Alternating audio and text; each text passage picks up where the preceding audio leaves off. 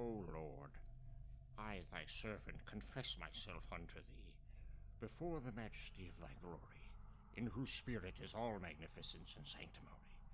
I beseech thee, according to thy unspeakable name, extend thy merciful ears and eyes to the office of my operation, and opening thy hand, I may be filled with the grace I desire, and satiated with charity and goodness, whereby thou hast founded heaven and earth, who livest. Amen. Welcome to the Pickle and Gravy Paranormal Podcast. The return after dozens of years, You've been waiting for ten years. for this centuries in moment. the making. You've been waiting for twelve years for this moment. We're back, motherfuckers. We're here to scare your fucking pants off. Get fucking ready, bud. Hope your drawers are dry, because they're not gonna be for long. Alright. We have a lot to discuss today. We've been planning this for seven years. Seven years. when was the last time we fucking recorded? It probably was seven years ago, to be honest. Probably, yeah. It's Anyway. been insane.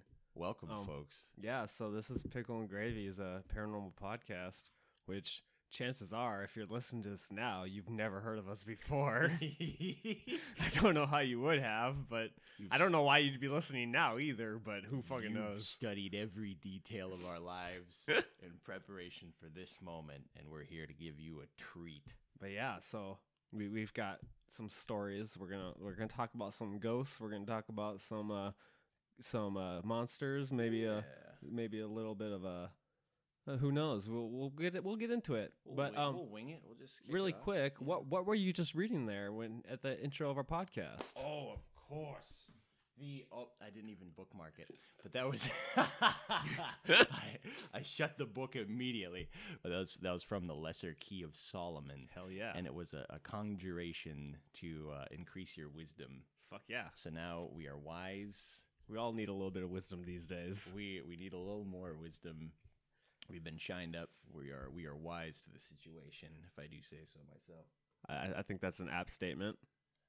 apt even.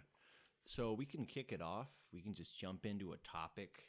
We've got cryptozoology. We've got paranormal classics on the table. Yeah, a We've- bunch of bu- a big old stack of books. Brother Pickle has explored every library in these forsaken lands looking for across the globe. sacred texts and grimoires and dark conjurations. Yes. And boy, we found some fucking gold. Really quick, gravy. some fucking gold. You, you want to hand me that dictionary because I'm gonna need that at some point. Um, the oh yes, the complete Enochian dictionary. Yeah, we'll we'll get to that. Let me let me just let me just tape these pages back together. Keep them. Okay. All right. It's a little torn. After all, it is from the 1800s. Yes, these are very very old ancient texts. That's I breathed in some dust. the the the Enochian dictionary, uh, 1581, for example. Fuck. Yeah, That and we, is- we got the Malleus Maleficarum. That's uh, I'm not sure when that was. What's what? Look on the back there. Malleus Maleficarum. What what? when does it say that was this from? was first written in 1484 Yeah. and reprinted endlessly. Yep. Yeah, these these are old texts here. It was immediately gi- it, it was immediately given to the imprimatur of the Holy See as the most important work on witchcraft to date. Mm-hmm. I fucking bet. Fucking fancy. Using that to kill a bunch of people, fucking terrorize nations. Would you summon an army of witches to terrorize a nation? It depends on who the nation consisted of. Oh, okay. Yeah, that, that makes sense. In apt judgment, we are wise after all. Yes, we have the wisdom of the demons of Solomon. This podcast has been blessed by divine wisdom. Hell yeah. So let's kick it off. All right. Let's get started. So what are we starting with? So, I've conjured up an ancient text on cryptozoology. All right. Yeah. So And here we've we've got a this is a local tale. I don't know if you know, but pickle and gravy, us here, we've we're from Minnesota, the frozen wastes of the north. frozen disgusting wastelands.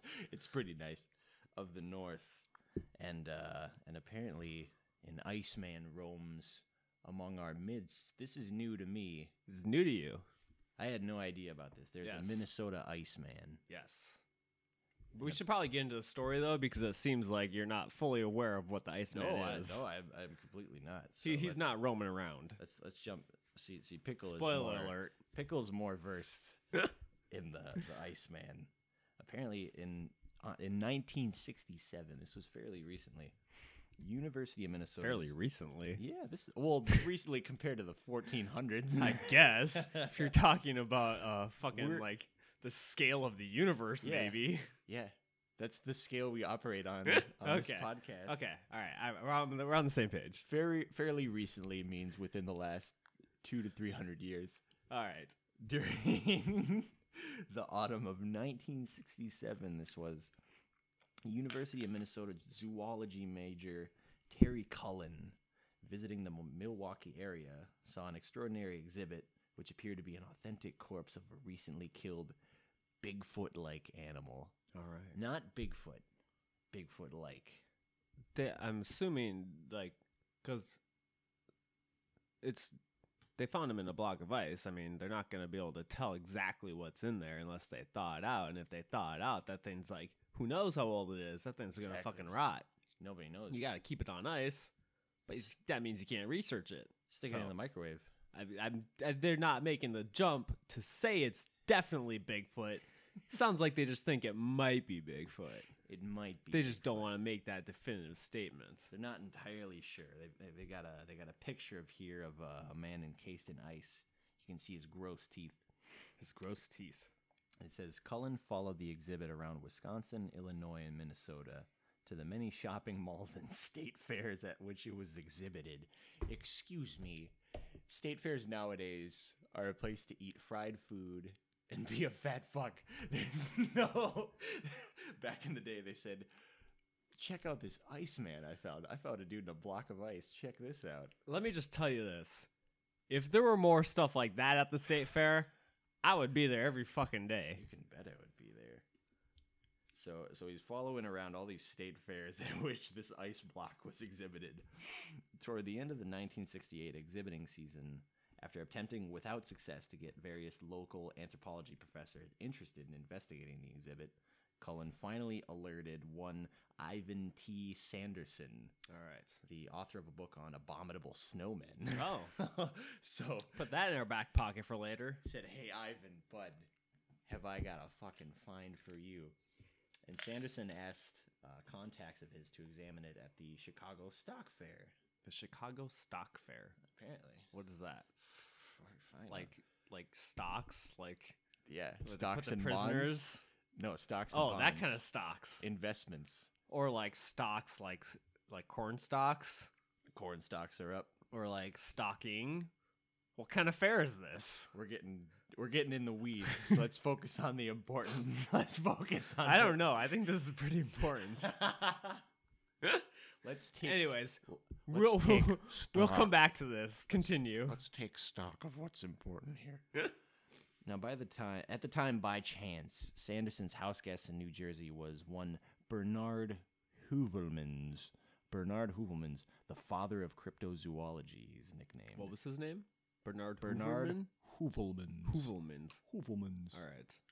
Uh, and he was intrigued by what they had heard from Cullen, so they traveled to see firsthand what exhibitor Frank Hansen was showing across the Midwest. Hansen, who claimed that it was a man left over from the Ice Age, charged 25 cents for a look at the thing, frozen in a block of ice in a refrigerated glass coffin. Hey, bud, you want to see a corpse? That'll be 25 cents. I'm looking at a picture of the Iceman right now. You got a picture? Yeah. Let me. It's a it's a bloody you- why don't you it's a pop that up on bloody the monitor? gory picture. We have a 100 inch monitor. A here 100 at- inch monitor. Pickle and Gravy Studios. Yes, our national headquarters. Which is also located near the center of the earth, if you're not aware. Exactly. 2,000 feet under the ground. oh, yikes. I, I, can't figure out how to fucking zoom. I'm clicking the zoom button. It's not doing Oh, anything. I can, But yeah, this is this is the Iceman. oh, I can see it well enough. It's it's I I'm having difficulty like figuring out what exactly we're looking at though. I think that that's the nose area, Like this right there. here? That's like the nose and lips, maybe. Because I think this is the face, but it just looks like a gory mess. it's maybe you reconstructed a pig and it got frozen. It it looks like a '70s horror film. Quite beautiful, actually. So Sanderson and Heuvelmans they drove to Hansen's farm. Hansen was the guy who had the ice block. Yep. Near Rolling Stone, Minnesota, where the thing had been stored for the winter. In a cramped trailer, they examined the creature, and they were soon convinced that they had found the discovery of the century. After three days of study and detailed photography, Heuvelmans and Sanderson believed that the beast was authentic. Okay. They both smelled the putrefaction where some of the flesh had been exposed from the melted ice. So that just means it's a it, it's a decaying creature. It It's doesn't just- mean it's actually a Yeah, it, it just means it was something organic that is now Somewhere in there. rotting. And they said that smells authentic. They could have just like made like a mannequin, stuffed it full of pig guts, and stuck it in the ice. Uh-huh. They took a page out of Diana's book, putting mice in the bladder and fucking. exactly. Long story. That's another. That's another tale. We'll get Tale to for another time. in time. So they both smelled it and they said, "Fuck, that's real." is, that what it says in the book? yeah, that's a direct quote. All right. They noted that the thing had been It's my appar- kind of writer. They noted this thing had apparently been shot through the eye, and that eye dangled on the face. So, h- what's his name? Hansen? That's was that what it was? Hansen, wa- yeah, Hansen was the Did guy. Hansen who- shoot the creature? Is that what they're saying? N- I think it had been shot, and it was. Or frozen. he found it after it had been shot? I think he found it after it had been shot. I think that's an excuse. I think that's a false story. You think he found it alive? And he. I think he shot fucking murdered that creature it? and was like, "Oh shit." Well, I'll just say I found it. Ladies and gentlemen, we've come across the conspiracy theory of the century. Yes. Mr. Hansen, aka Mr. Have a seat over there, fucking shot the Minnesota Iceman. Is that the Hansen they're talking about? Mm-hmm. All right. I didn't realize that. We're doing a story. Uh, Heuvelmans described it this way.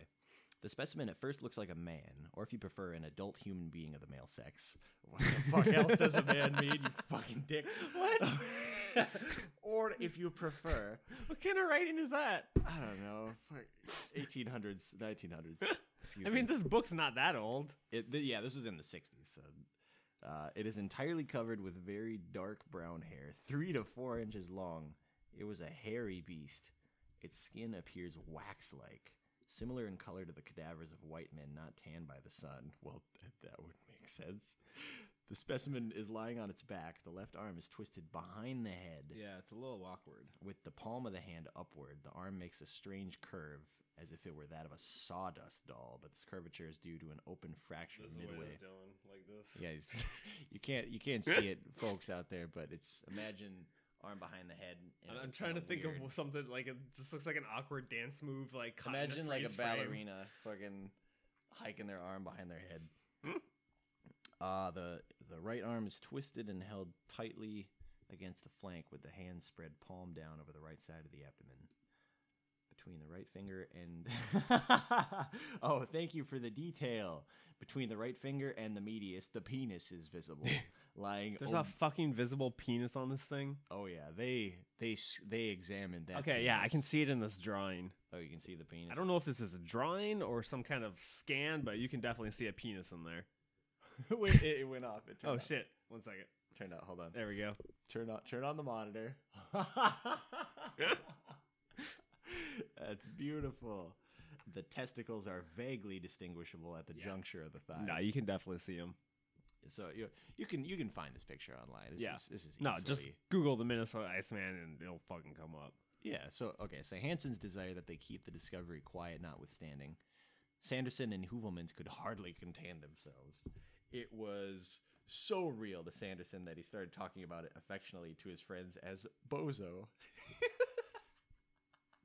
Come on, you gotta pick a more ominous name than Oh my God. Bozo. Sanderson. Sa- oh, Sanderson. You gotta read some you got to read the Malleus Maleficarum if you want some good names. Could have named it Bozo. Or, Bozo. That just makes me think of the clown. yeah. Oh, he fucked up. That that could have been. That's a missed opportunity right there. Anyway, Sanderson, at the time, he was a popular television nature personality who brought exotic animals to various programs. Hmm. What? He mentioned the Iceman on the Tonight Show with Johnny Carson during Christmas week 1968. Okay. Johnny Carson said, "You what? Did you examine the penis?" and he said, "Don't worry, I did. Very it's definitely there. Don't you worry, I did." Over the next year, the two cryptozoologists wrote scientific papers. Heuvelmans formally named the creature Homo pongoides. Homo pongoides. What does that, what does that mean? Pongoid, yeah, P O N G O I D E S. All right. Pongoids. Looking this up. pongoides. That's not a real word, so Google doesn't recognize Well, it. is it Latin? Let's see. Let's, Yeah. Let's check out what is what is. I found less Homo pongoides. Let's see. Uh, no, it's it's It is an unknown. oh, crazy! What's up. Oh, I don't know. It's just Homo pongoides. Anyway, Yeah, I, I have no Uh, idea. and Sanderson published an article in the men's magazine Argosy. Argosy. Soon, under still cloudy circumstances, the original body disappeared, and a model apparently made in California replaced the real creature. Okay, interesting. This is a twist. They said, "Hey, buddy, where's the body?" Yeah, I- he I fucking lost swapped it. out. I was looking. One second later, It was, it was one of those Indiana Jones situations. It belongs in a museum. and got- Indiana swoops in. You got an exact replica in one hand. They swap it out really quick. yeah. he he had an exact replica. He made sure the penis was just right. I mean, it's got to be. Swapped him out, and he emerged uh, un, undetected. Apparently, uh, and a model apparently made in California replaced the real creature. Rumors circulated that various various Hollywood makeup artists were privately claiming to have been the actual producer of the Iceman. Interesting. But Sanderson and Heuvelmans insisted that at least 15 technical differences existed between the original and the replacement, the replacement model, citing photographs taken by Mark A. Hall in Minnesota and by Loren Coleman in Illinois of the traveling exhibit. So apparently, this model looked nothing like the. it didn't Hmm. look that much like the Iceman. Why would they expect to get away with that? Uh, it was it was the 60s. Or was it like close enough that most people could tell, except for these guys? They fucking know what the thing looks like. So like, that's wrong. That's wrong. I think they were tripping out on some experimental psychedelics. They said, eh, close enough. it's very possible. it, it looks it looks good, and it did not look good. uh, Hall offers this speculation: it is likely that the rotting corpse of the famous Iceman was in early 1969 deposited into an unmarked and now forgotten grave by agents of the owner. Wait, what? Apparently, but I, I don't know what his motivation would be to do that. Huh. Many have hoped that one day an, a fortunate accident or an incident of the demise of a wild man would one day provide a corpse and confirm the existence of such relatives to humankind. The history of the Iceman, if accurate, is harmful to this expectation. Huh. Well, okay, so it was. So They suspect that it was buried in a grave somewhere. it's just gone. It's it's just fucking gone. What the hell? The Smithsonian Institution got involved when Sanderson approached its chief primatologist, John Napier, and urged a scientific examination of the creature. Hansen, who was the, the original exhibitor, had neither confirmed nor denied that the original creature was a model. All he hmm. would say was the creature was really owned by a mysterious millionaire. Mysterious millionaire. Okay, this is getting more complicated. Did so apparently Hansen never had the actual Iceman? and it belonged to a millionaire. Uh, okay. He he declined to have it examined further. The Yeah, that's how you know it's fake.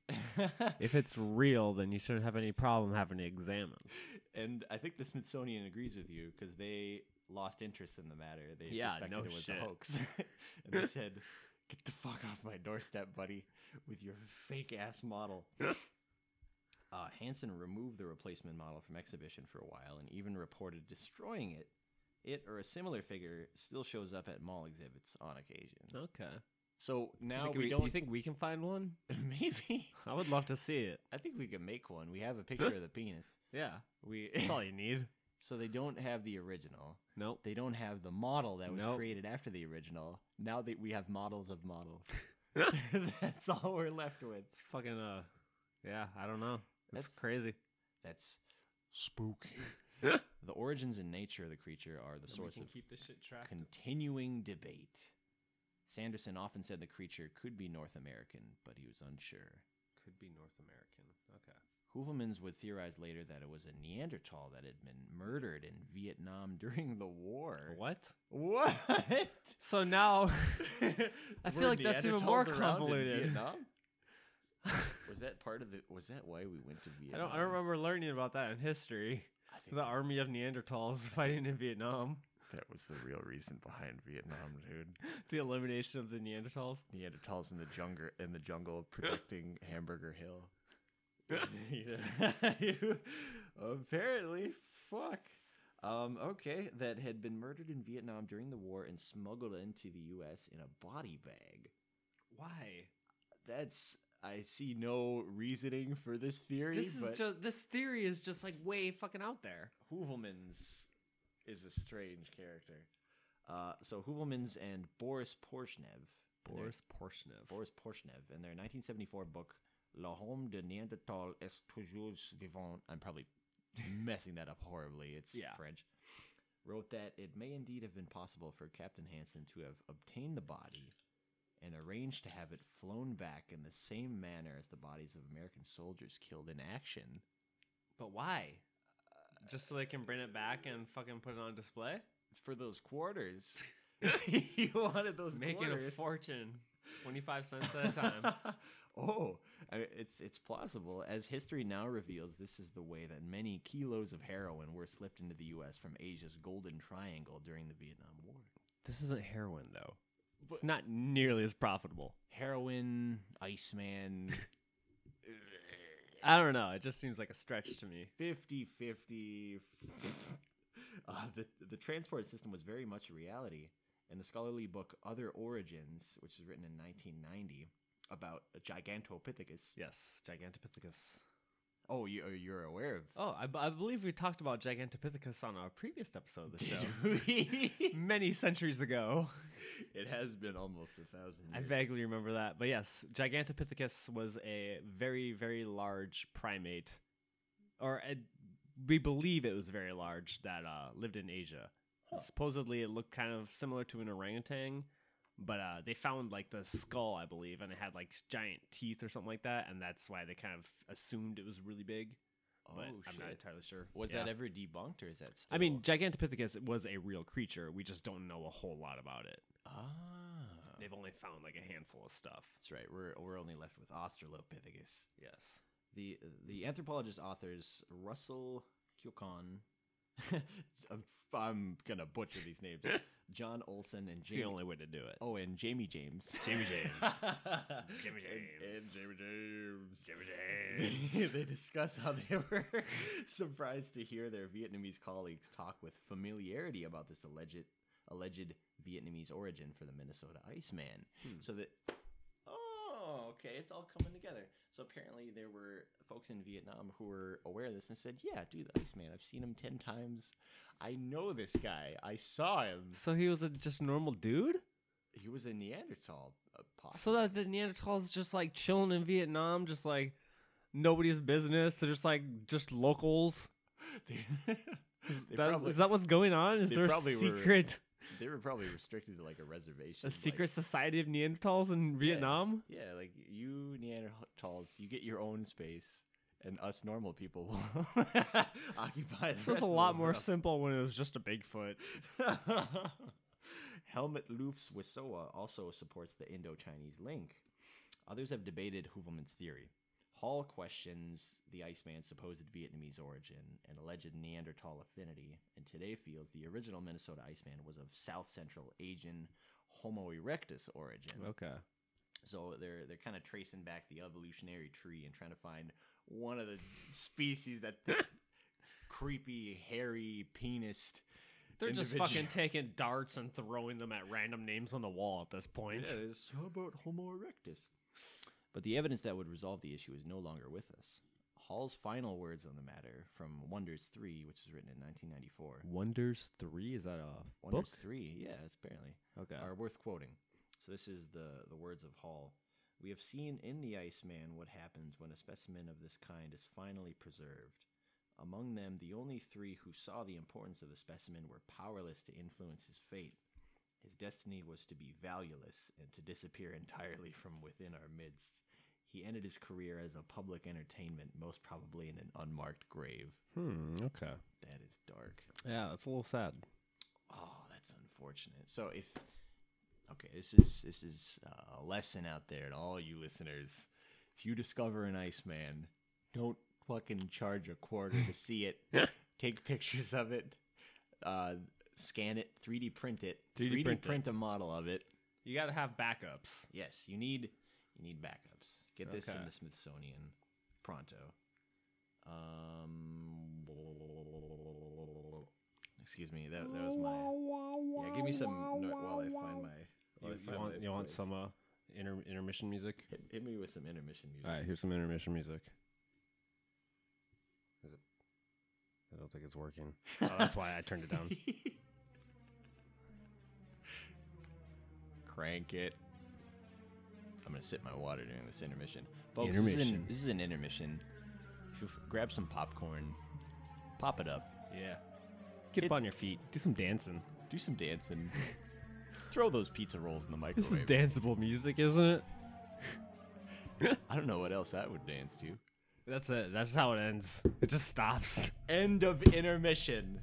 We're back. I hope you cooked your pizza rolls. That was fucking awfully quick. fast. If you need a few more minutes, No, there's dog. a pause button. Oh, I'm I'm good here. No, I'm Yeah. talking about them. Oh, If yeah. they if they need a few more Yeah. minutes, there's a pause button. you, I'm sure you know this. I'm I'm sure you're familiar with the internet. But there's this thing called the pause button. Yes. Take a look. So in 1997, what looked like a new version of the affair of the Minnesota Iceman occurred in France, in the heart of the co- What? in the heart of the So country. this is just a global affair. Yeah. so this is apparently something very similar at Bourgogne. Borgendoof. Bourgogne. In France? Yep, this is in France. Oh yeah. According to French cryptozoologist Michael Raynal, it was indeed a hoax. And amusingly, the Belgian publisher of the journal Cryptozoologia was unwittingly responsible. Soon the media had created a flap with stories of a frozen man of Bourgogne. So are they saying the frozen man never existed? So apparently, the cre- they it was a creator of a fake one who had who had read Okay. Hoovelman and Porshnev's 1974 book, Hmm. and they said, "I'm going to make my own fake All right. Iceman," and there was All right. a hoax. So this has inspired multiple hoaxes across the globe. Yeah. And thus ends the tale. But not quite. Oh, there's because more. I have an update. you have an update. Oh, apparently. me.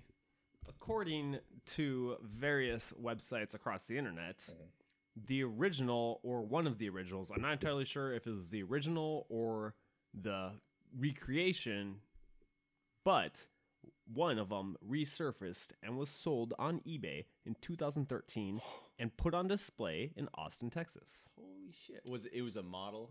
I'm not sure. I assume it Um, was one of the models. Yeah, I'm not sure if it was what the supposedly the original or like the original model, but it says it was that was the Iceman. So I'm not entirely sure, but uh yeah, somebody there I've got an update from 2013. Yeah. Interesting, folks. Folks, if you want to see this Iceman, Museum of the Weird. check out Museum of the Weird, and also keep checking eBay. If any, Yeah, who knows? There might be more out there. if any mysterious bodies pop up on eBay, do do, do the do humanity a favor and snipe that bidding war for us. Yeah. Your friends here at Pickle and Gravy Productions LLC LLC. Cor- Incorporated. So yeah, that that was uh Cryptozoology A to Z by Loren Coleman and Jerome Clark. Jerome Clark. Fantastic book about every monster in existence pretty much. We've got tons of monsters, including including the Yeti, The Yeti? or as it's properly pronounced, the Yeti. Is, is that what we're going on to next? Would you would you like to read this tale? All right, yeah. I can we've I can read about the Yeti. We've got the tale of the Yeti here. All right. Read by Pickle Esquire. So first, we've got a little bit of background on the term Yeti. Mm. comes from the Sherpa phrase "yette," Yet which roughly translates into "that thing." now, the creature in the West is often called the abominable snowman, uh, originating from a mistranslation of a generic term for the creatures in 1921. so that's where the abominable snowman comes from. Oh, I- okay. I'm curious uh, what the original word was. But Hmm. all right, let's see. So the first known reference in English is uh, a 19 or an 1832 issue of the Journal of Asiatic Society of Bengal. Bengal. Oh wow, this goes far back. So mention is made of a sighting by native hunters in northern Nepal province of a hairy, tallus bi- or tailless biped. Uh, the writer was a British resident in the court of Nepal, and he thought natives had seen an orangutan, uh, but they're not known to exist in the mainland of China, so that seems far fetched. Obviously. Or mainland of Asia, sorry. Um, so in the uh, is this a book? Uh, Among the Himalayas from 1899. I'm not sure if that's a. I'm guessing that's a book then. Yeah.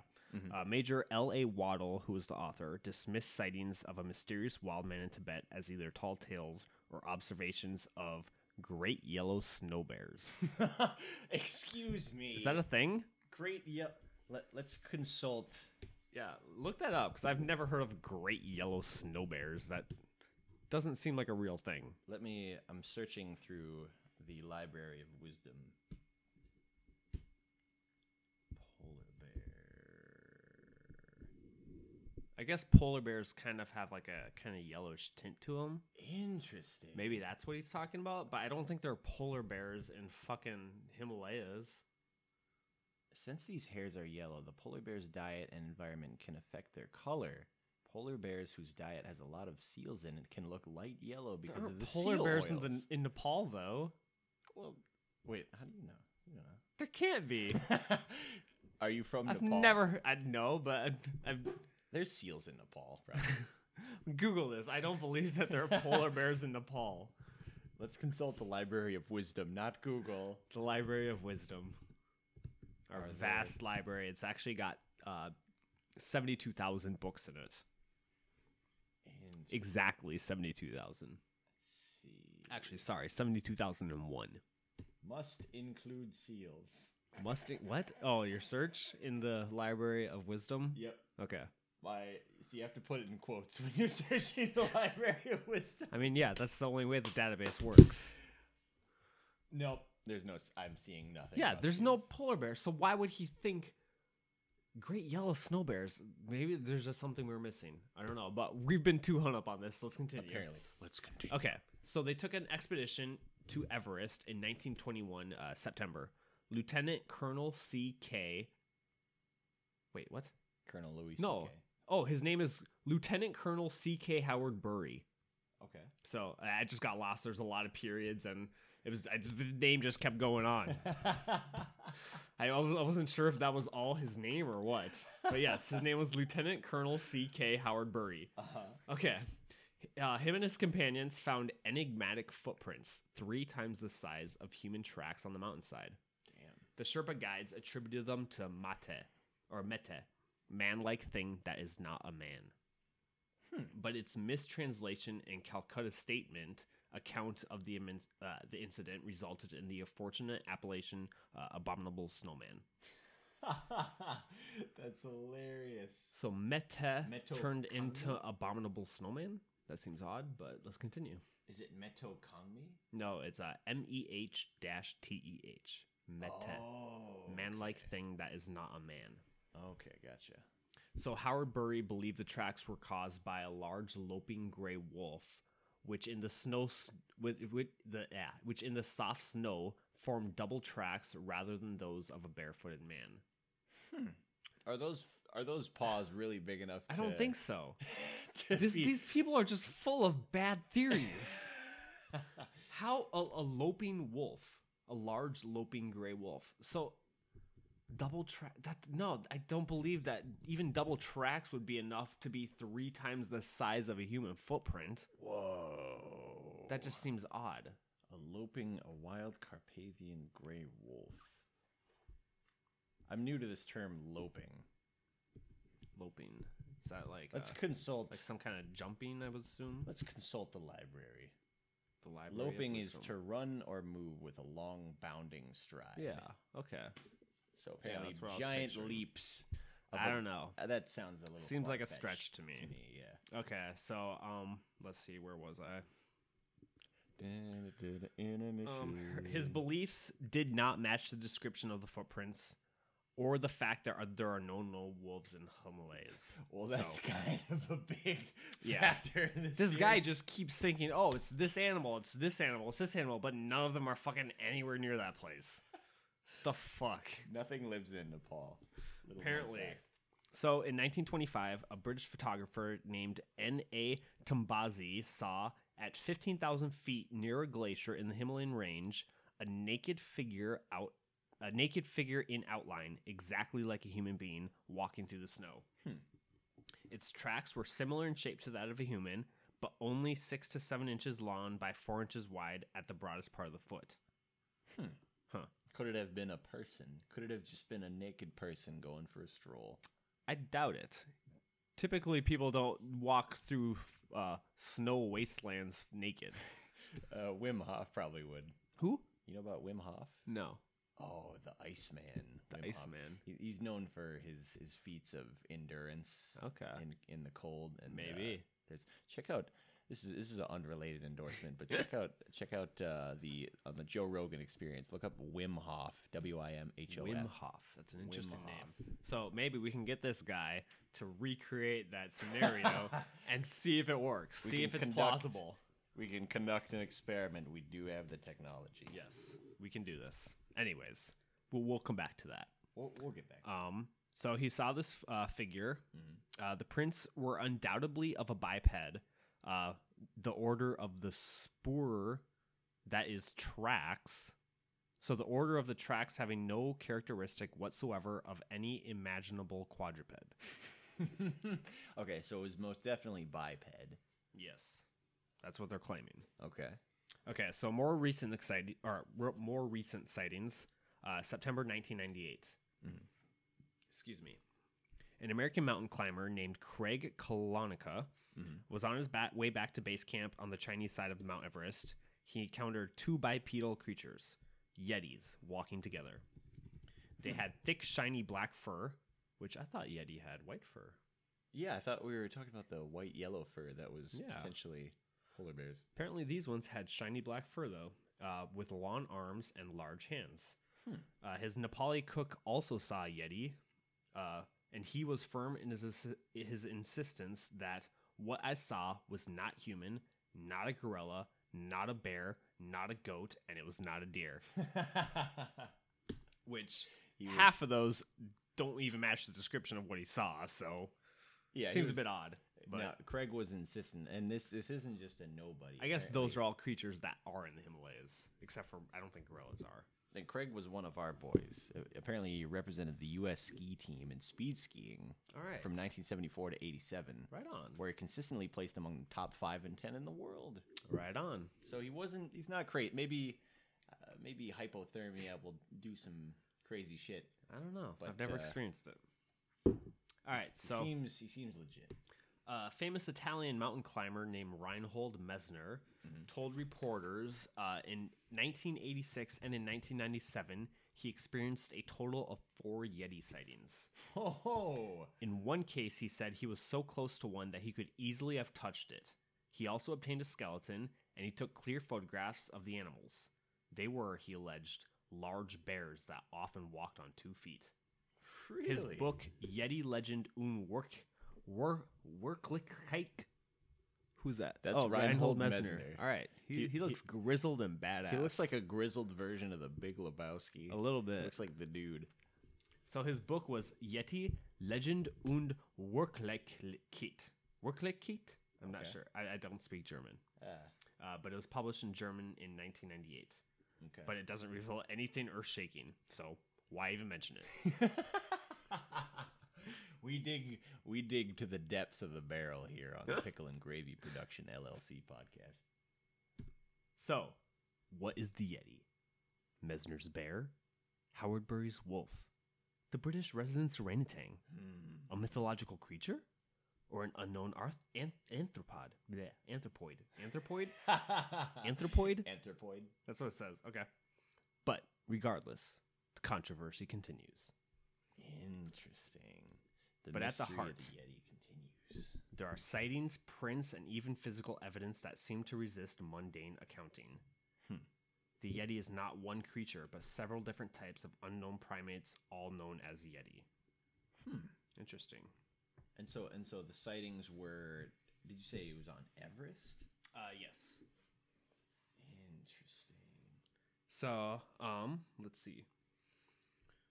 Uh, people from all over the world have had sightings of the creature, though. Um, reports also come from Sherpa, Nepalese, and Tibetan people who inhabit the region. Descriptions are consistent, and sympathetic investigators believe they can discern two or three different kinds of animals from them. Okay. One is the Mete, um, who zoologist Edward Cronin found tracks of what he believed to be that animal in a 1972 scientific expedition. And so he's got a summary of it in his book, The Arun. And this is a description of from that book. Hmm. Its body is stocky, ape like in shape, with distinctly human quality to it, in contrast to that of a bear. Hmm. Stands five and a half feet tall and is covered with short, coarse hair, reddish brown to black in color, sometimes with white patches on the chest. The hair is longest on the shoulders. The face is robust, the teeth are quite large, though fangs are not present, and the mouth is wide. You know, it's only like five foot. What did you say? Five foot five. Five and a half feet. It's not that big. It's could just be a fucked up human. It's just a really hairy man. I mean, there's conditions where people have excess body hair all over their bodies. yeah. I, I don't re- remember what the name of it is, but you can find pictures of them, and they look like I could easily see if somebody saw a person like that thinking it was some wild man human. Yeah. And you know what? When you have hair like that all over your body, you're real warm constantly. So you want to get somewhere cold. So you get naked and you go in the snow for a jaunt, for a stroll through the snow. Exactly. And someone says, I fucking found a mythological creature. So the shape of the head is also conical with a pointed crown. Gross. The arms are long, reaching almost to the knees. The shoulders are heavy and hunched, and there is no tail. so it mentions here that the head is conical with, with a pointed crown.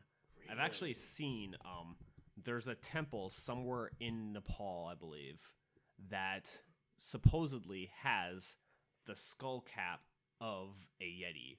really? Yes, but they don't let anybody see it. I think there are some pictures of it online, but apart from that, like nobody ever sees it. Nobody can touch it. Nobody can do any research on it. But they claim it's the skull cap of a yeti. Oh, I'm I'm seeing uh there's there's an image here of a world a world books artist who completed an illustration of one of those conical heads Okay. and uh here's here's that beauty. Let me zoom in here. Let's take a look. He's pointing with pride at his creation. That's a decent drawing. Much better than what I could do. it's a it's it's a gorilla looking creature with a cone head. Yeah. Maybe a sagittal crest in there. Well, wasn't there uh what's that? What the guy from Ghostbusters, the crazy guy? Uh, Ah, what's his name? The name escapes me right now. He's uh, he's he's got that crystal crystal skull vodka. I'm totally blanking on his name right now. I am not one for Ghostbusters lore. I study real ghosts. Let, let me, let me- Okay. let- None of this. Dan Aykroyd, that's his name. Oh, Dan. I don't even know- I don't remember where I was Dan going about that. Coneheads. Oh yeah, it's 'Cause- Coneheads. 'cause Yeah, He had a cone head. that's what that makes me think of. Yep. Ah. Anyways, sorry. Back to the Yeti. Back to what's important. So there's another theory. So we're back to those three different creatures that they think that the Yeti might be. There's also the Dzu-teh, which means big thing. Um, it's a big hulking animal that is usually quadruped but can walk as a biped. Uh, it may be an uncatalogued large bear, is one theory. But this is an animal that the Reinhold Messner claims to have seen. He collected tales of the chemo, which is another name for the Dzu-teh, uh, which merely reinforced the conclusion that the animal is the bear. The fact that the Dzu-teh raided small livestock holdings and leave behind clawed prints, uh, one on top of another, is a certain indicator that this Yeti is a bear. So the third type of Yeti is the Te Telima. Looks like Telima. Telima, uh, which seems related to another anthropoid, the Protopygmies, reported from throughout some of the remoter tropical valleys of Asia. Gerald Russell's experiment experiences with the Daily Mail expedition in 1954 and Tom Slick's expedition of 1957 to 1959 produced much evidence for the reality of the Telima's presence. Telima. So they found footprints, they cited some, and they also found feces. Finally, some proof we can get behind. So, uh, some 40 years ago, the Telima was the major Yeti that was seen and discussed by zoologists who thought it would be caught soon. Mm-hmm. But sadly, by 1960, most of the funding for Yeti exper- expeditions had dried up, and the Telima remains ex- elusive. Damn, that's unfortunate. Yep. You, you want to hear Messner's account? Sure, yeah. or at least at least the the general description. Reinhold Messner bumped into his first Yeti in Tibet in '86. He'd gone for a walk on his own and gotten a bit lost. And a, a walk for Messner is not what most people mean by a walk. On this one, he was trying to follow a route taken by Sherpa people centuries ago in the flight from the lands of Dege to Lhasa, which is a walk Alright. of about 1,200 miles. That's a long walk. It was Jeez. it was dusk, and he was climbing a steep, densely vegetated slope when suddenly something very large and dark stepped out ahead of him. Creepy. He watched it racing along in front, flitting in and out of the trees, upright like a man, but moving faster than any man could. Okay. Neither branches nor ditches slowed it down. At one point, it stood motionless only 10 yards away, then disappeared. He, So he- it just vanished. he, it, it, it just vanished. Huh. Maybe it has powers of teleportation. I mean, there are theories that Bigfoot is like some quantum creature who like can travel between dimensions and stuff like that. So Of course, I mean they thought it was a wolf two minutes ago. yeah, no, they're all over the place. all bets are on the table. It's pretty much who knows. Let's just guess everything, and I don't know what they hope to achieve with that, but that's their plan apparently. maybe it was a wolf, and he saw it again later that night, running in the moonlight. It looked more than seven feet tall and immensely strong, but agile too. It was covered in hair with short legs and long, powerful arms. Yep. Short legs and common. long arms. Interesting. It made angry hissing noises. And for a second, yeah, thank, thank you for the reproduction. For a second, he saw its eyes and teeth before it ran off into the trees. It's eyes and teeth.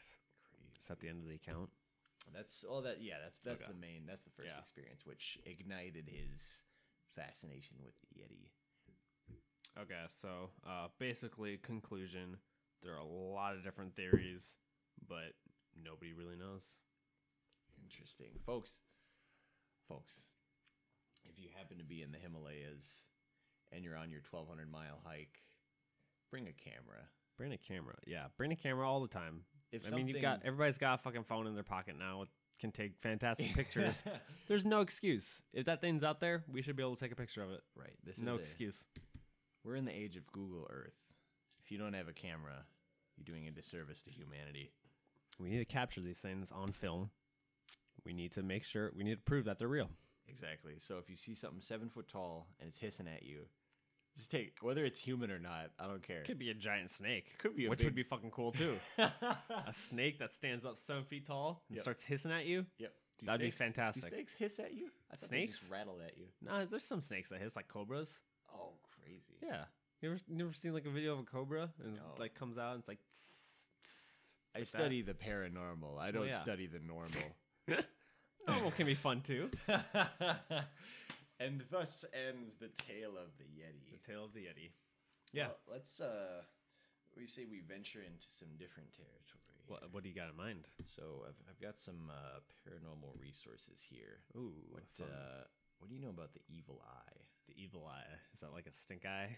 The it's it's it's the legend of someone gives you the evil eye and then you're you're cursed after that. Your eye falls out. Yep, your eye falls out. Ooh.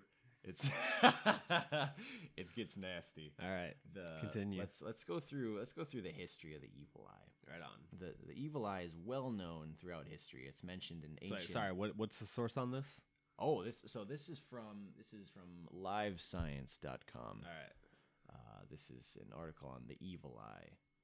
Uh, it- it's mentioned in ancient Greek and Roman texts, as well as many famous literary works, including the Bible. Okay. This is from this is Proverbs Evil eye? twenty three six. Yep, this is the evil eye. As as Proverbs twenty three six says, "Eat thou not the bread of him that hath an evil eye, neither devour thou his dainty meats." Don't even touch his meats if he's got an evil eye. Don't even get near it. That's what Huh. God says. That's uh, that's direct from Proverbs. The it's also mentioned in the Quran and Quran. Shakespeare's plays. I mean, I, I would guess Shakespeare was inspired by, took a lot of stuff from the Bible, I would assume. Interesting. So apparently, this is pretty widespread. Apparently, there's a 1976 uh, cross-cultural survey by uh, folklorist John Roberts, and he found that 36% of cultures believed in the evil eye. So what is it though? 36%. Well, I don't know what it is yet. Let's let's ex- Continue. let's explore. Don't if you see someone with an evil-looking eye, don't It just seems like a guy, somebody who's just got a, like a mad expression on their face. Doesn't seem anything supernatural. Well, let's let's explore this more. It's I, a- I want to get into this. It's essentially a specific type of magical curse, and it has its roots in magical thinking and superstition. Let's say a person experiences bad luck, ill health, accident, or some unexplained calamity, perhaps a drought or an infectious disease, okay. or you crash your car, something horrible happened. Huh. Uh, it, before science could explain weather patterns and germ theory, any bad event for which there was not an obvious cause might be blamed on a curse. Yep. And the the evil eye was apparently one of these commonly blamed. It's always magic. A curses. wizard did it. It's always you. You got the evil eye. That something bad happened to you. A wizard always did it.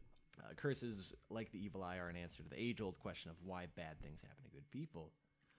Eyes are said to have special powers. They are said to be the gateway to a person's soul, as you probably heard. Yep. Eyes, the gateway to the soul. Shifting eyes are said to be- subtly betray liars, while a steady gaze may be endearing or menacing, depending on the circumstances. Eye- eyes have a certain power to them. Um, glaring or intense staring can convey power or authority over another. Okay. Nothing supernatural yet, just but That's what I do to my sister's dog. I stare the dog down, and she's just like, "All right, you're the boss, man." you stare into that dog's soul and Yep. then it obeys your commands. Um, it and uh, the the emotion of jealousy is what underlies the evil eye's cultural association with magic. Okay. Apparently it's all about jealousy. Belief in the power of the eyes is so powerful that any eye affliction has come to suggest evil and bad luck. Huh. People who are cross-eyed or they have uncontrollable eye twitches or spasms, or who merely have a, a prominent squint, have, have been shunned and feared throughout history as provoking bad luck. No, that's just rude. it's it's there's no like basis for this. It's just you. Your your have- eyes are weird, so you're fucking evil, man. Yeah. the dude got with the wonky evil eye. eyes. Why did why did why did that drought happen? Why did my family starve? I think it was that guy with the wonky eye. People always gotta find excuses. They always gotta blame somebody. um, and babies and children are said to be especially susceptible to harm from the evil eye. so, like, somebody with an evil eye comes up to it. They you need to keep those people away from children. Keep them away from your kids. Jesus. Don't even let them look at that wonky eye. What's And wrong with people? there's many countries, including Greece, Romania, and India, where praising a child publicly is sometimes considered taboo because the compliment will draw the attention of the evil eye. Okay. Don't, folks. The fuck? This is why you shouldn't. Uh, this, you shouldn't praise your kids for anything because someone with an evil eye might look at them and Just give them scold a curse. them. Just scold them. Scold them forever. In order to ward off the evil eye, parents of a thoughtlessly praised child may ask the person who gave the compliment to immediately spit in the child's face. What the fuck? Folks, you want to save your kid? right in his face. that will ward That's off. just child abuse. This is history. That's how you save your child. You gotta spit in its face. Good God. What's wrong with people? N- that's because that's because the the youngster has been brought down a peg, and any harm by the evil eye is unnecessary. So the spit is it's harmless, but it's insulting enough to negate the compliment. So it I don't, protects I don't them buy it. from the curse. I don't believe that's harmless. well, well, Pretty that- sure legally that's assault. I think that's well, you've never encountered the evil eye, so you you never know. Um, apparently, the best way to deal with the evil eye is just to avoid it in the first place. The method varies by culture and geographic region and personal preference. In in Latin America, it's known as mal de ojo, And- ojo. and belief in it is especially is essentially widespread in rural areas. For example, in Puerto Rico, newborns are often given a good luck charm called an azabaque to protect them from the evil eye. Azabake. All right. Yeah, I'm, I'm looking online and uh, there's It's- a lot of different kinds of charms and uh, Yeah, I'm taking a lots of talismans associated with the evil eye. So apparently, it's it's sort of like a uh, a bracelet with. See, it's got like a a stone on the end of it. It looks like, and apparently, this has the power to ward off the evil eye. And- Uh, side note, I'm also looking. Uh, apparently, in Italy, there's some hand gestures that ward off the evil eye. Ooh, And so one of them's the fig sign, which is just kind of like a fist with your thumb tucked underneath. okay. But then the other one's fucking straight up rock on. Oh, Fucking devil yeah. horns. So, folks, you ever been to a metal concert? People are holding up the devil horns.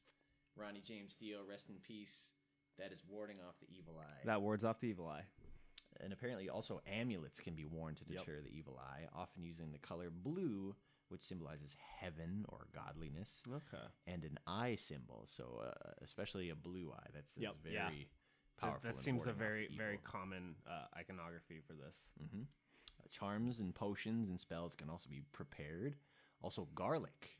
Little note fact garlic can be used to deter the evil eye, and some believe that just saying the word garlic offers protection. Garlic. Garlic. Garlic. Hey, Mildred, you got any more garlic? I just want some garlic. Okay. Folks, we don't want to scare you away from this podcast. We don't want to get it too spooky. But I love garlic. Folks, whip up your spaghetti, put some garlic on there, protect yourself from the evil eye, spit in your kid's face. It's just common sense. and fucking rock on. and fucking rock on. Often, the people who believe they've been hardened by an evil eye will seek out shamans or witch doctors or psychics or some kind of spiritual healer that can remove the curse. There, there are several ways to cure it. One traditional method from Mexico involves the use of a raw egg. What do you do with it? Dude, if you got raw eggs and garlic, do you drink it? you are safe. Do you throw it at somebody? So you take uh, the egg is apparently a, a universal symbol of purity and birth, and it's said to absorb. It's said to absorb evil energies as it passes over the forehead and prone body of the victim. Okay. Crack that egg on their forehead, spit in their face, and they are cured, baby. Put on some Black Sabbath. the egg is then broken over a bowl of water, and the resulting forms closely examined for any unusual shapes. Oh, so that's like that's like eggmancy. That's like so, ovomancy. re- read that again. uh, the egg is then broken over a bowl of water, and the resulting forms Okay. are closely examined for any unusual shapes. Cool. I dig it. This sounds like ovomancy. This Yeah. is like this is like yeah, yeah. That's this is- um, in in oval or an eye shape seen in the yolk or the whites is said to indicate that the evil eye's power has been successfully removed from the victim. So Okay. in oval, an eye shape, you're good. Uh, some claim that the gender of the person who cast the evil eye can be determined from the shapes, Hmm. but this is not verified. Interesting. It's it's tempting to view this evil eye as an ancient, discredited belief that plays no role in our world, but as uh, as Dundes uh, notes, Who, who's Dundee? Dundes is a As in uh, crocodile? a crocodile Dundee's Okay. with, with an S at the end. yeah, Alright. crocodile Dun- Dundee minus the E plus the S minus the crocodile. Okay. Uh, as he says, he's a folklorist. We, sh- we should keep in mind that the evil eye is not some old fashioned superstitious belief of interest solely to antiquarians. The evil eye continues to be a powerful factor affecting the behavior of countless millions of people throughout the world. Well, I mean, it's a widely held belief, but d- does that give it credibility? What do you think? No, absolutely not.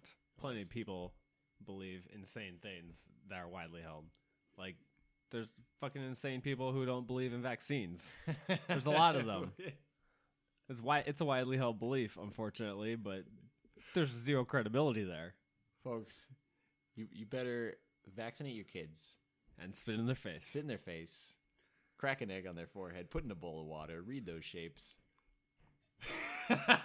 that's that's the moral of this uh, this Yes. entire podcast. Um, the though let's see, it, it can be it can be dangerous in some circumstances. Anytime a person believes that another has harmed them, whether naturally or supernaturally, there's the potential for deadly retribution. Like other accursed witches and sorcerers over the centuries, many people have been attacked, beaten, and killed for casting an evil eye. God damn. So you you know why you People don't are brutal. you don't see too many wonky people, like wonky-eyed people around. That's because uh, their their genes were snuffed out very quick. Good God. Someone said, "Look at that fucking eye, dude! You're casting a curse on me." It's a messed up world out there, people. It's uh, it's a rough world. What a wonderful world. What an evil world. I see that's- fire and brimstone. I see lots of corpses. That Yeti might be a bear. or not. or it might be a dead horses. And I think to myself, what an evil world. This needs background music. oh man. So that's that's the uh, so that's the summary of the the legend of the evil eye. The Legend of the Evil Eye. Yeah, I'm looking online. Apparently, uh, there's a list of the names of the Evil Eye in various languages. In English, it's Evil Eye. Of course. In Arabian, it's Siri Eye Kek Oh, what was it? or Sini Kek, Ooh, meaning bad eye. okay. We got Chinese, which I can't even read the text. uh, she is Shi Yang, okay, meaning evil eye, or simply Shi Yang. sounds good. Uh, you've got Dutch. It's Het Boz Ug, meaning the malicious eye or the angry eye. Interesting. In German, you got Bozer Blick, evil gaze. This is a very common. Yeah, it's uh, worldwide. You got Japanese. You got Joshi is Japanese. Uh, Malaysian is Kanu Pede- Pa- uh, Paduka. Kanu Paduka. Uh, yeah, And we do study. Malaysian here on the podcast. We were just studying Malaysian before the podcast. Spanish, mal de ojo, meaning evil from the eye. Balde ojo. Yeah, it's it's very common across the world cultures. Interesting. Yeah, Um.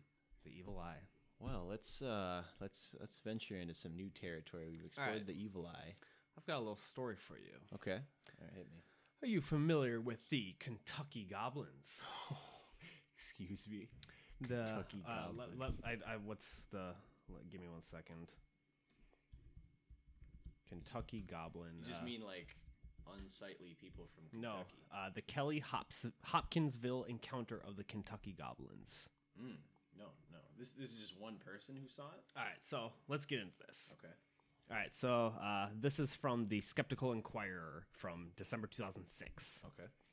So on the evening of Sunday, August 21st, 1955, Ah. there were 11 people present at the Kelly Sutton farmhouse. Okay. Uh, so you've got the widowed family matriarch, Glennie Lankford. She was 50 years old. You've got her children, Lonnie, Charlton, and Mary, uh, 12, 10, and 7, respectively. Okay. Uh, she's got her two sons from her previous marriage, Elmer Lucky Sutton, 25, and John Charlie J.C. Sutton, 21. These are some classic American names. Yep. And then their wives are there uh, Vera and Aline, uh, 29 and 27. Aline's brother, O.P. Baker, he was about 30, between 30 and 35, nobody really knows. And a Pennsylvania couple, Billy Ray Taylor, who is 21, and his wife, June Taylor, who is 18. Okay. this, this is an old-fashioned family get-together in 1955. So uh, the Taylors, along with Lucky and Vera, had been visiting, and uh, they were occasional carnival workers, so they were just in the area and they're just spending time with their family. Okay.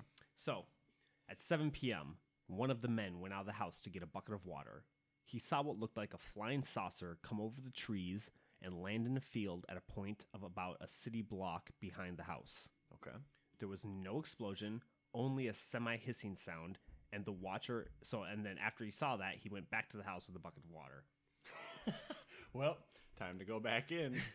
okay. So, according to Joe Nickell, it was Billy Ray Taylor, uh, the one of the visiting couple, uh, who was getting the water.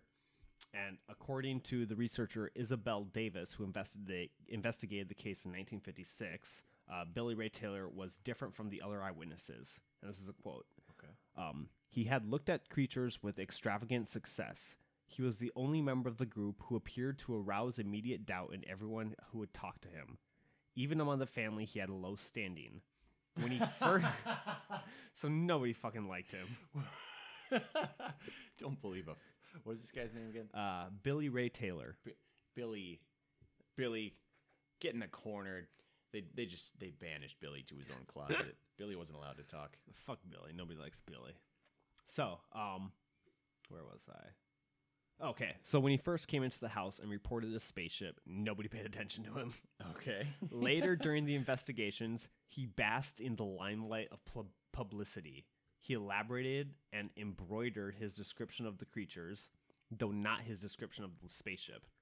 But he eventually produced the most imaginative and least credible of the Little Men sketches. oh, fantastic.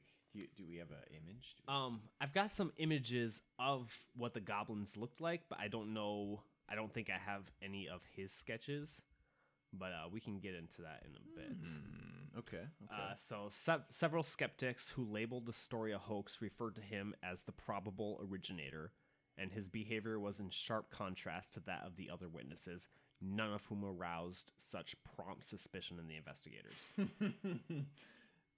okay, so later in the evening, uh, Nichols states that a barking dog attracted Taylor and Lucky Sutton outside.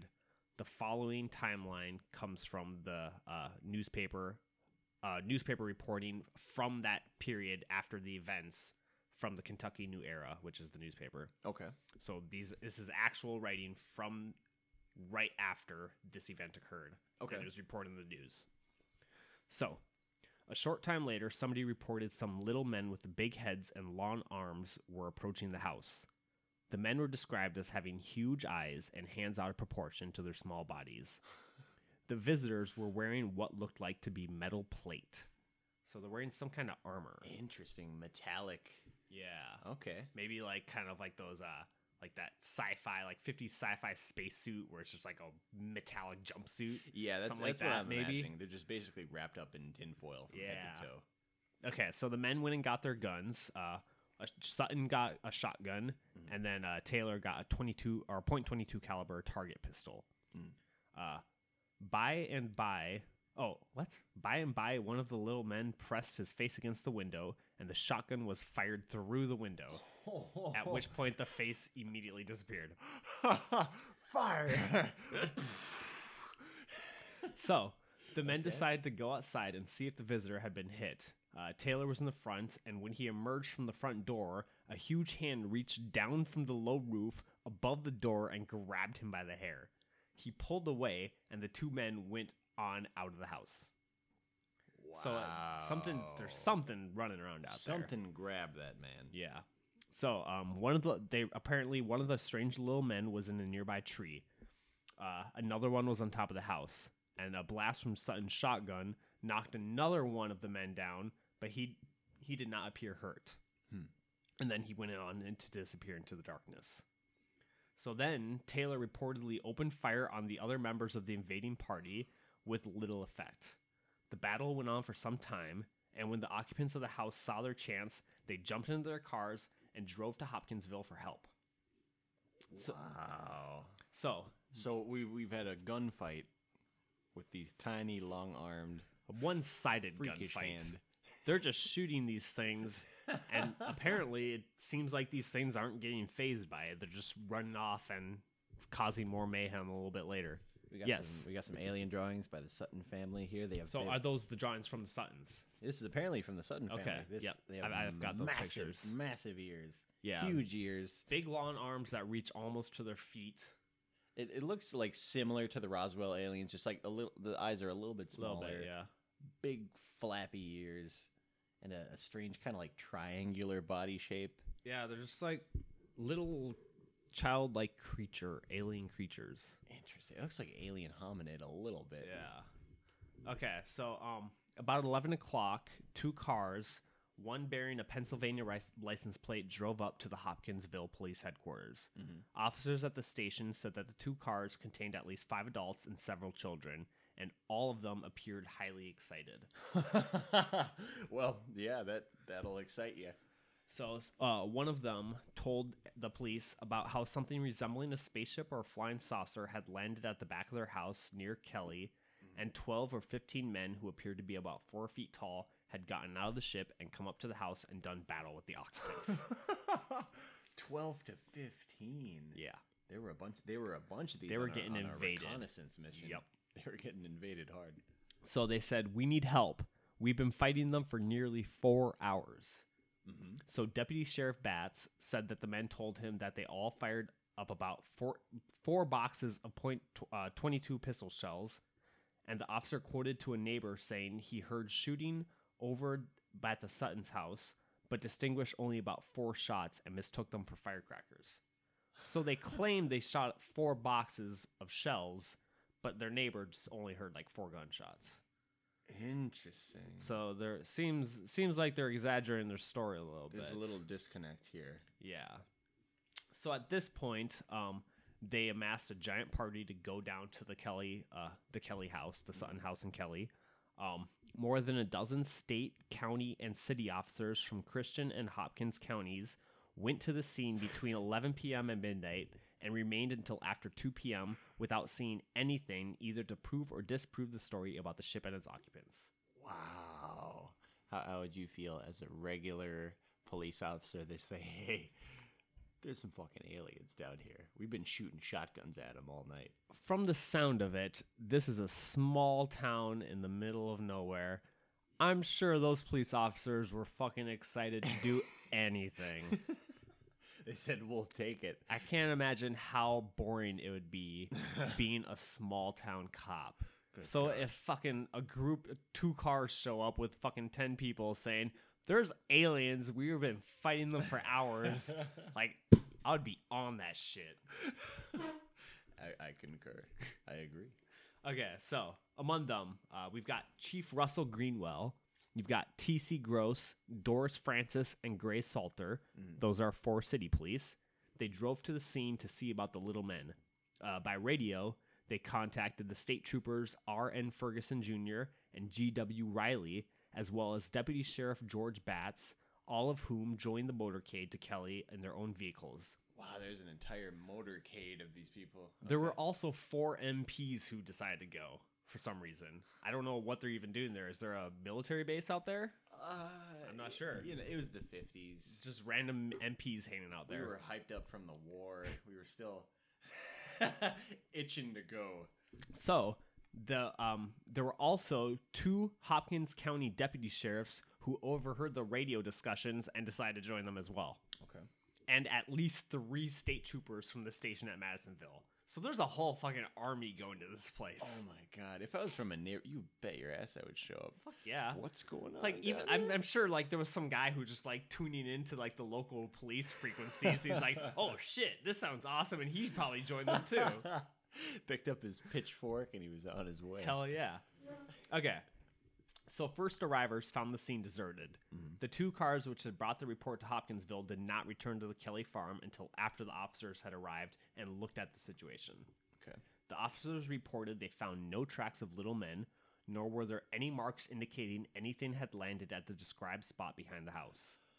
There was a hole in the screen at the window through which occupants said a shot had been fired at one of the strange little men, though. So hmm. they at least fired one shot that we are aware of. Interesting. So they did fire through the window. Most of the officers remained at the site for more than two hours, and during that period, there were approximately 25 people at the scene. The only excitement during the period was when one of the officers, uh, wait, sorry. The only excitement during the period the officers were there came when an MP happened to step on a cat's tail while walking in the darkness near the house. The cat let out a squall, and for a few seconds there was much activity and scurrying around on part of those present. That cat made history with its screech. So that's all that happened the entire night. That's amazing. So, uh, two officers returned to the Kelly area early that morning and reported hearing that the little men had reappeared uh, around the Sutton home around 3 a.m. after they had left. So, two um, other investigators who went to Kelly later that morning uh, said they were told Sutton and Taylor had gone to Evansville. So they just up and vanished. Yeah, that's a little suspicious. Yeah. Oh, well, I, I mean, maybe not. I mean, the If family saw- went back to the house and stayed there, and then they reported more creatures, but the two patriarchs are fucking gone. Huh. They're just gone. So I don't know. That is mysterious. So then officers visited the scene. Uh, wait, let me reread this. Hmm. Um, officials appeared to agree that there was no drinking involved. The only outspoken comment came from Frank Dudas, uh, the city police desk sergeant, Uh-huh. who was not on duty that night and had not visited the scene. And he said, I think the whole story is entirely possible. That's his quote. that is entirely possible. Well, apparently, like initially, public opinion was that this whole story was a hoax I mean, because, Yeah. well, but if if it was a hoax, there are some questions to be answered. Why would the family make up such an incredible claim? They made no. especially when there's they make made up the claim that they fought the creatures for four hours. There would be spent shells everywhere, and when the officers showed up, there was nothing. but they they didn't make any money off of this. Like what? There seemed to be no motivation besides like local fame. Yeah, for them to actually do this. Why would they shoot holes in the walls of their own home? one hole. Is Okay, what the re- okay, just- officers just one- reported. Just one hole. So yeah, I'm not sure, but uh, Mysterious. yeah, it it just seems odd because uh, like it se- it seems possible that they thought they saw something and were shooting at it, but then why exaggerate to that extent? Yeah, Four that's- hours and four boxes of shells. This is sounding like that would be everywhere.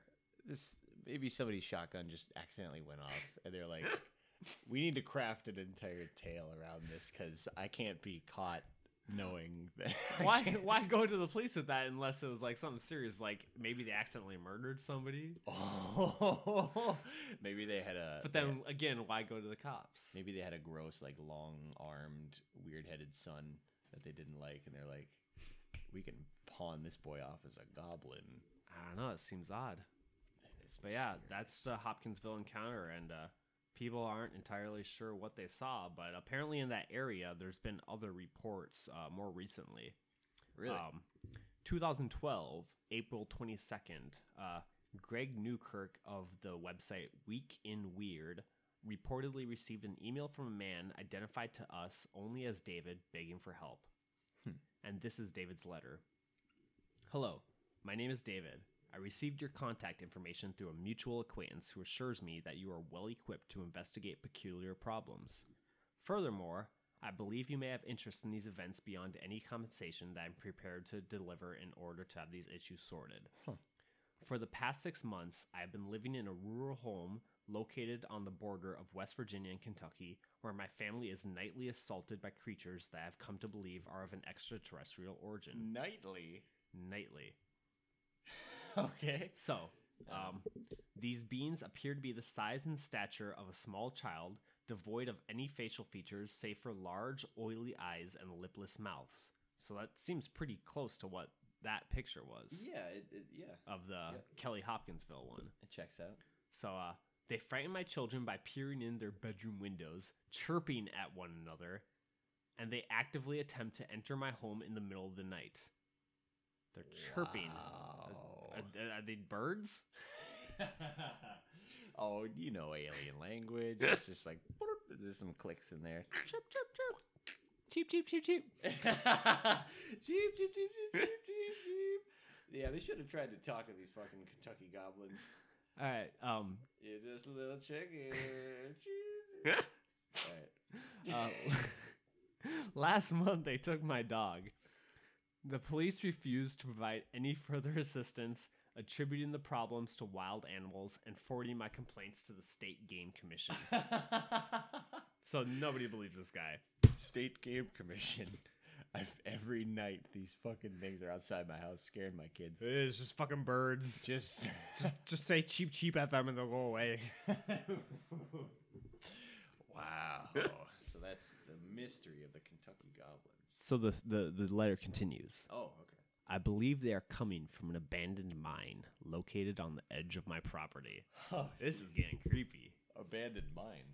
Though I'm armed, I'm afraid that I'm far too frightened to enter the mine by my lonesome, and I cannot convince any sympathetic friends to accompany me. Though I cannot blame them.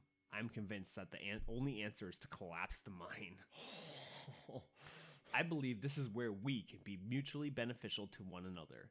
If you are prepared to assist me in this matter, I can offer you permission to record and document these events under the condition of anonym- anonymity.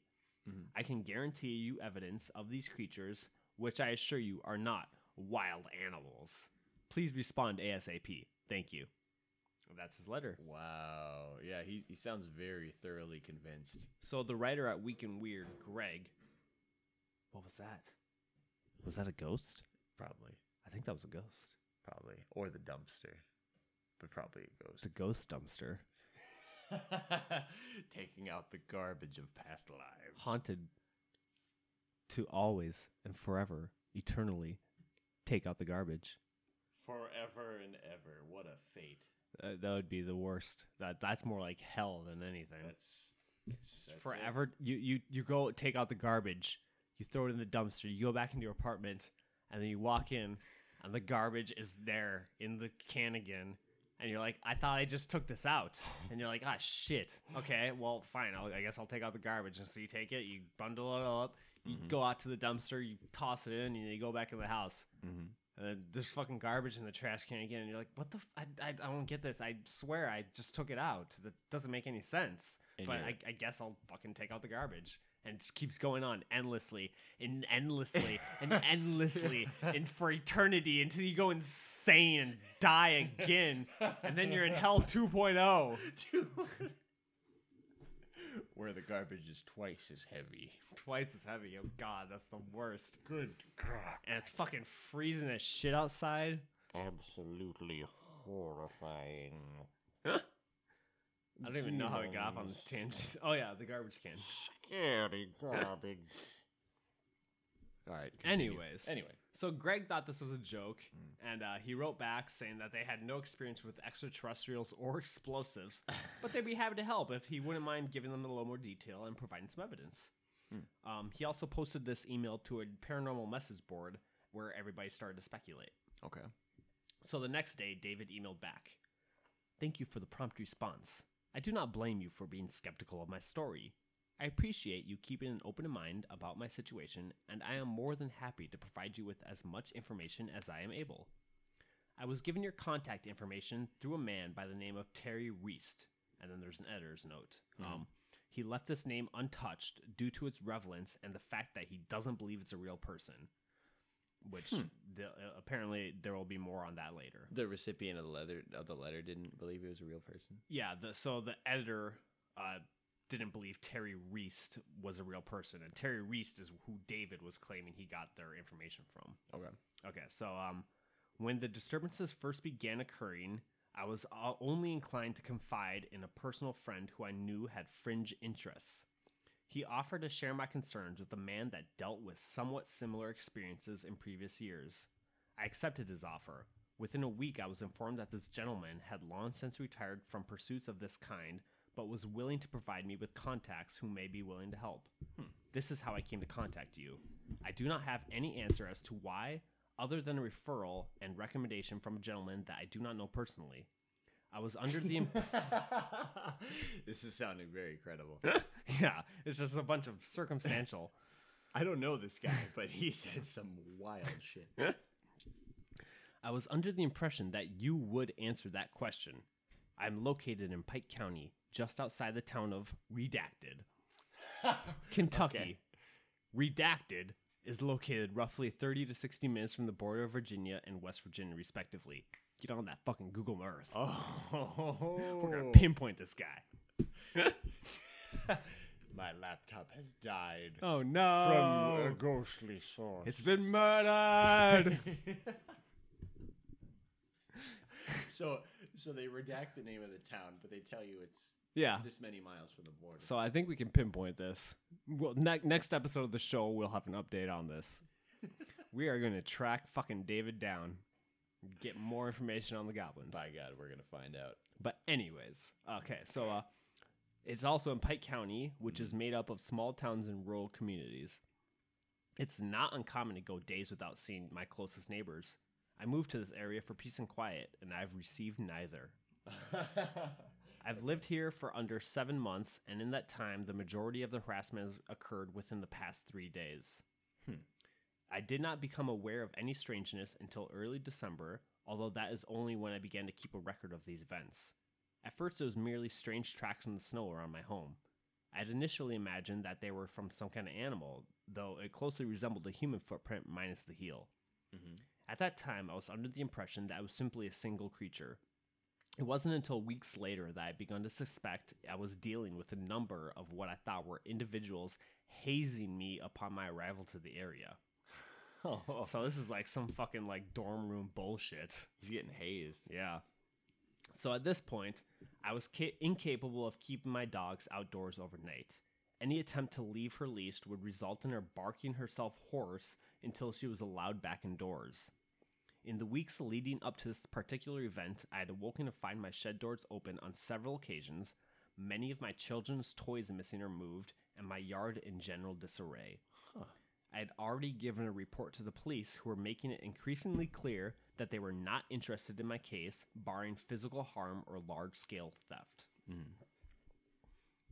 The second week of January, I'm having breakfast with my family when my five year old daughter begins talking about the kids without hair. That's fucking creepy. Oh my God, that's horrifying.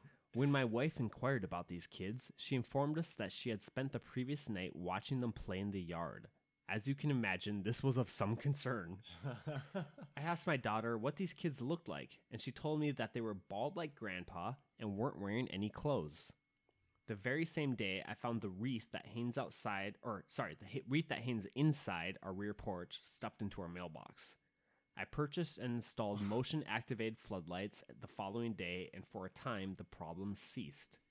It wasn't until the end of February that our daughter informed us that the bald kids had returned.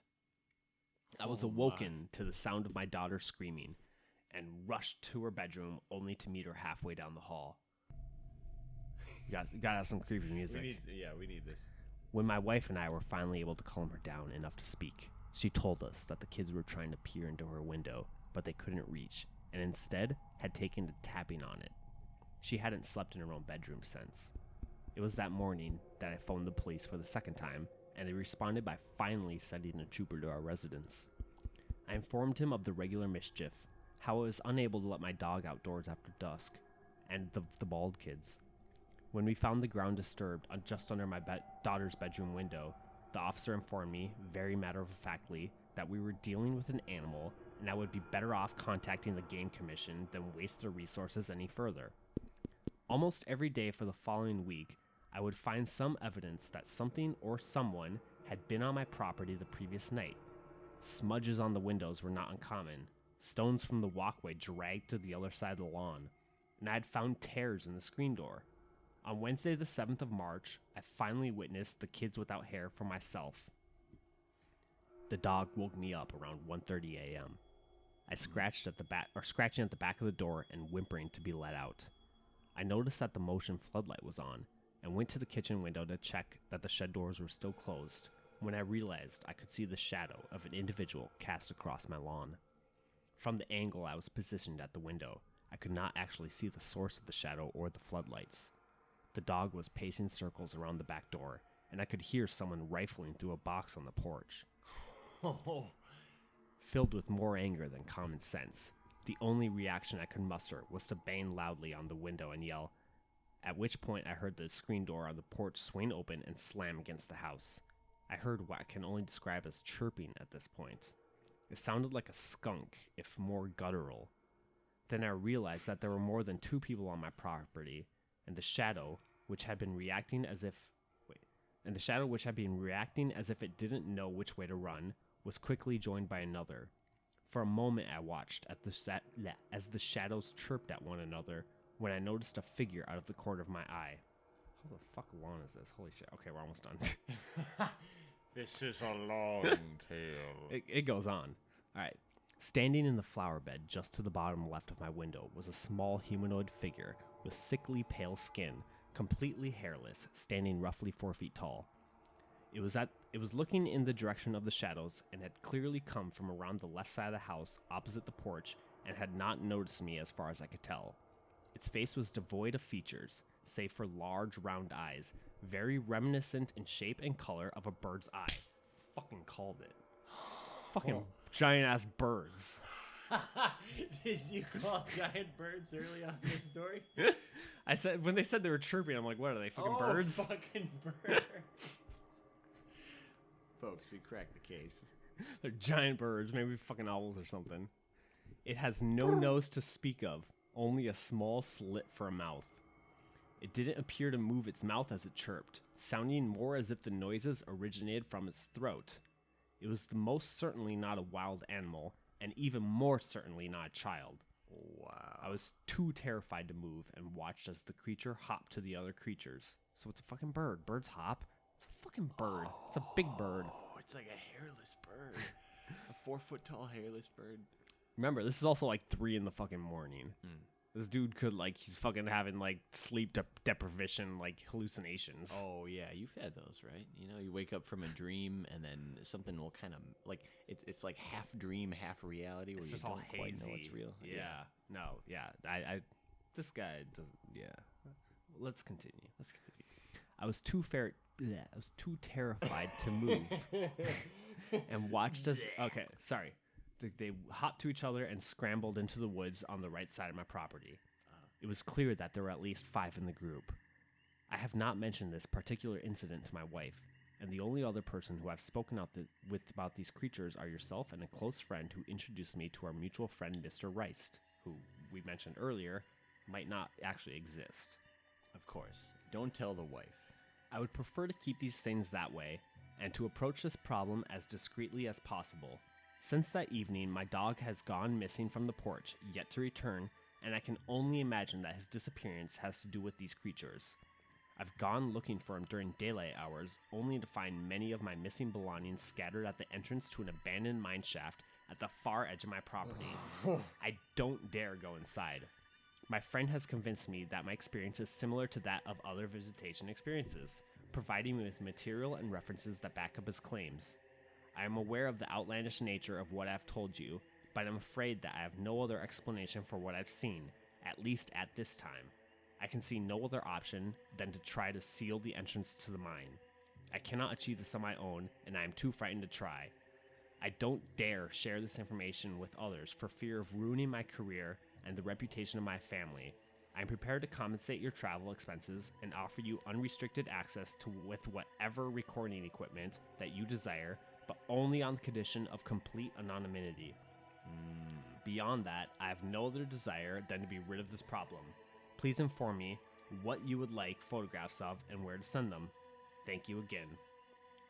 So, Greg researched the name Terry R. Wriste, and it was a pseudonym used by an ex military occultist interviewed in two obscure books printed in the mid 90s called The Secret Cipher of the Euph- UFOnauts and The Secret Rituals of the Men in Black. And those books are about as fringe as you can get when it comes to ufology. So, uh, they have instructions about contacting ultra terrestrials via occult rituals supposedly deciphered by Aleister Crowley himself. Whoa. It's all coming together, man. So uh, there was an interview with Terry who admits his name is not real. And in these interviews, he talks about a guerrilla group of Vietnam veterans formed in the 70s whose directives included the infiltration and destruction of underground alien bases in and around the southern USA. Holy shit. So this guy, he's got a pseudonym, and he's apparently telling fucking David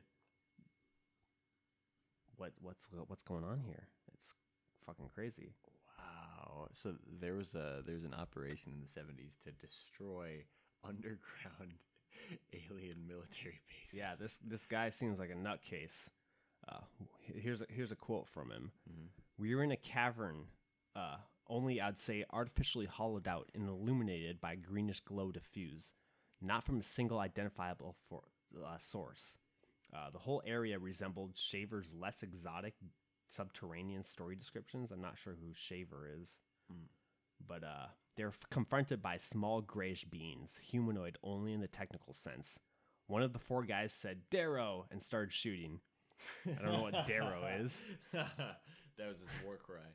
but one shot uh, and the illumin- the uh, illuminated being or the being illuminated in blue and then disappeared and there was a sound and he felt as his own gun get unbearably hot and he dropped it and turned to run and was confronted by two more of the green or the gray skinned creatures with a net Wow.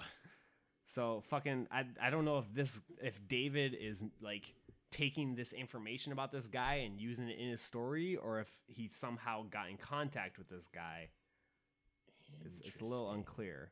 That's but uh, so sorry, continue. What were you saying? oh, I've, I've never heard of that ability before to Yeah. uh, to make something hot from a distance. That's it's fucking terrifying. So Greg emailed back, but he didn't get any uh, response from him for two months. Mm. But David finally did respond back. Um, he said his brother-in-law and him traveled to the house for the first time in over a month to check on the security, and he brought a camera to for to take photographic evidence. Um, his home was free of tampering, but he was able to find a trail of footprints that matched the size and shape of those previously left by the creatures. And uh, I've got some pictures on them. So these are apparently the footprints he found. Like I'm not sure where it is in this photo. Is that right there? Yeah. and it, it does look like they describe. It looks like just like a, a human. Similar to a human footprint, less toes, but with no heel. Yeah, it's got like three big toes. It looks kind of like a like a one of those like Brachiosaurus, like how their kind of footprint would look. yeah. It looks like it looks like the footprint of a, a dinosaur with no claws. Yeah. So apparently that's what he took pictures of when he went back. Um and that's the end of that story. Uh apparently David or uh Greg never heard from David again after that. Wild. But yeah. David, rest in peace, David. David, it was too late for David already. So there there seems to be uh some crazy stuff going on down in Kentucky. Damn. So, yeah, To our Kentucky listeners, good luck. good luck. Take David's advice. Keep your things locked up outside. Have that shotgun. Have the motion sensors. It's very useful. So, um I think that's probably about it. And so, our podcast comes to its inevitable close. Though this may be the end for now, there's far more to come. Now or in another age. Begone! Begone, foul demon. Begone. Begone! Begone. Thank you for listening to Pickle and Gravy's Paranormal Podcast. Thanks, guys. See you next time. Have a fun one. We love you. A little bit.